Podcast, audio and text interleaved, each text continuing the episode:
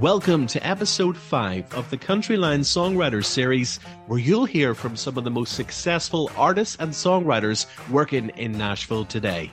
Country music is all about storytelling, and this is where you'll discover the stories from the people themselves of how they managed to find their way into such a competitive industry and rise to the top what motivates and inspires them, and what they've learnt along the way. Now, born in Alabama, Drake White grew up singing in the choir at his local church, and after being given a guitar at the age of 14 from a neighbour, he began writing songs and continued to do so while attending college and then university. After earning a degree in building science, he took a job with a general contractor in Nashville, working by day and playing the songwriter rounds at night.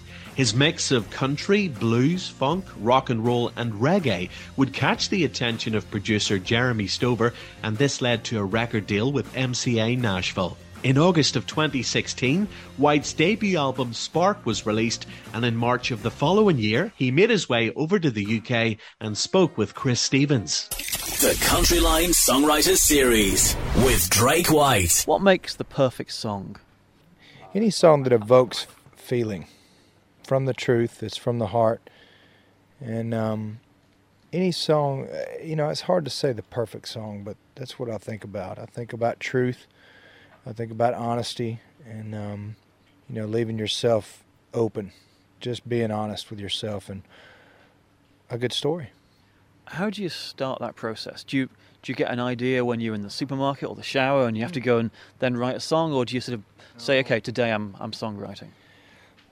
Oh, it's different. It's uh, you know that I don't really have a rhyme or reason for it. You know, it could hit me in the shower, it could hit me in the market. You know, just an idea, uh, the way the weather's changing. You know, or or something my wife says, or something one of my crazy band members say. You know, it comes in different ways and different in different avenues, and you just have to be open to it.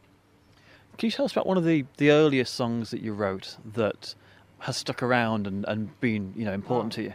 I was about to go to a real early song. Uh, I grew up uh, by a river called the Coosa River in North Alabama, and um, I wrote a song called "I Love the River," and that was that was back when I was a, a young kid. And uh, one of the songs that I think about is is uh, "50 Years Too Late," a song that I wrote when when asked that question. Um, but my new single, "Making Me Look Good Again," I mean, it's two and a half, three years old, and it just kept coming back. You know that song and kind of the honesty of it uh, about my wife and about the person she is and about who she makes me. Um, so making me look good again is uh, there's a couple I named for you, but making me look good again is what comes to mind. Well, there you go, baby, yeah, making me look good again. The album uh, Spark, which is superb by the way, um, you co-wrote every song except "Living the Dream," yeah. I believe. Um, so there must have been something about that that you went, I've got to have that on my record. You go through uh, a lot of things when you're when you're choosing a single, you know, a single for radio, and you rely on your radio team and your and your people. So to be honest with you, you know that song. Uh, I had an A and R guy tell me, you know, that pitched me that song. I listened to the song and was like, man, I I really dig this tune. And uh, you know, I'm not gonna lie to you. I, I would have rather one of my songs been the single, to be honest with you. But once that, once I kind of checked myself at the door, uh, songwriting and, and songs really don't have room for ego. So if I was to close myself off to, to accepting songs and to accepting pitches from other people and other writers, I would be closing myself off to some of the greatest writers in the world in Nashville. So I realized that and it, it, was a it was a little bit of a growing up thing for me. I I love the song. I love what it said. It was written by Tom Douglas and Jaron Johnston and Luke Laird, which are great writers that I'm friends with. And and uh, you know it doesn't matter if a song speaks to you. Um, have the balls to, to step up and, and cut it if it speaks to you because it'll speak to other people if it speaks to you.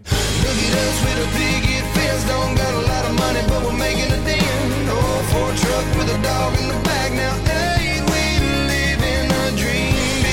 at a big fence, don't got a lot of money, but we're making a dent. For a truck with a dog in the back now. sky, green, green grass ain't doing half bad for a half full glass. Kiss me, baby, yeah, just like that. Now, ain't we living a dream?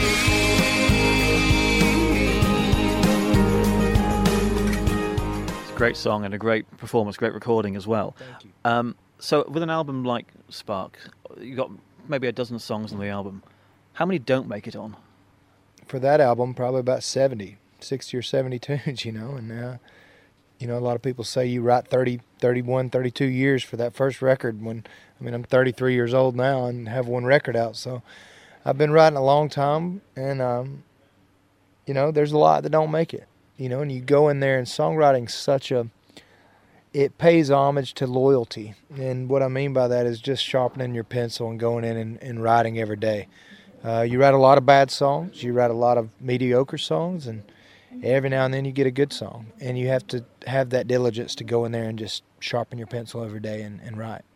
Are there certain emotional states that make it easier or more difficult to write a song? If you if you're too happy, is it hard to write a song because everything's too good? Ah, that's that's an interesting question. I don't think so. For me, you know, life is about the ebbs and flows of what you're going through, and and I think that um, if you're honest with yourself and honest with your pen and and your paper, and write it down, sometimes it comes very easy. Sometimes it's excruciating, and that's just part of it. So I don't I don't think that that has to do for me with with being sad or going through a breakup. Some people say, you know, a breakup some of the best time to write, and there's some of the best songs that have came out of that that state of mind. But I believe you embrace all your states of mind, and you go out there and, like I said, just be diligent and sharpen your pencil every day, and and just don't be afraid to uh, write your words down. In a moment, we want to end with you choosing one of the tracks off the album um, that's particularly special to you. It doesn't have to be a single necessarily, or but one that for some reason it just all came together. But first, can you remember the last time uh, you switched on the radio or, or the TV or whatever and heard a song and went, "I wish I'd written that one." I listened to Bonnie Raitt a good bit, and uh, let's give them something to talk about. Always when I, it's such an easy um, type of thing, and the way she does it and the way she records it, it's been recorded, you know, over and over and over by a bunch of different people. When you hear something like Dolly Parton's uh, "I'll Always Love You," I mean, yeah, no simpler song's ever been written, but it's just so good. It's so perfect, and uh, I don't know, but those two stand up, stand out, and it's funny that um, that those are both female artists, and they're both they're both got a got a groove to them. So yeah, I think those two. Awesome. And finally, um, tell us about one track on the album, um, one that you've you've co-written that may not have the attention of the singles, but it's one that it all came together. Waiting on the whiskey to work. Uh, Tony Lane, which is a brilliant songwriter, and uh, my bass player Philip Pence and me got together one day, and and uh, I went back to a time. I wasn't in a sad state, but I went back to a time where every everybody I think has bellied up to a bar.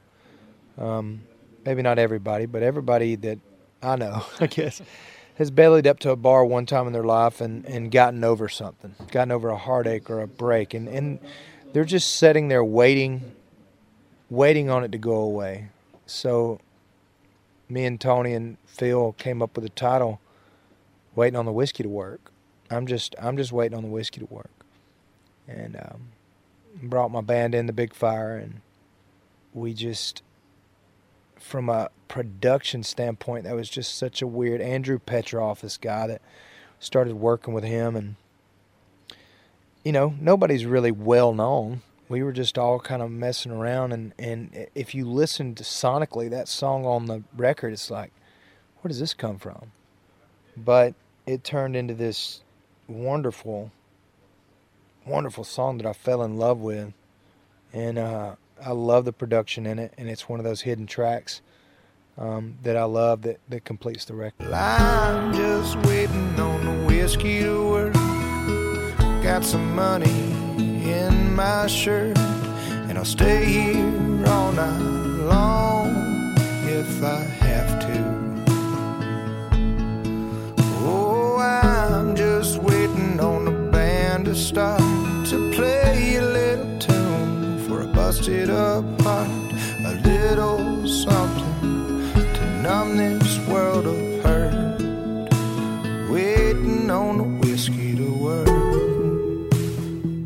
Drake White, thank you so much. Thank you, buddy. I appreciate you. The Countryline Songwriters Series with Drake White. More episodes from this series are available on the Countryline app and website, or just search for the Countryline Songwriters Series wherever you normally get your podcasts.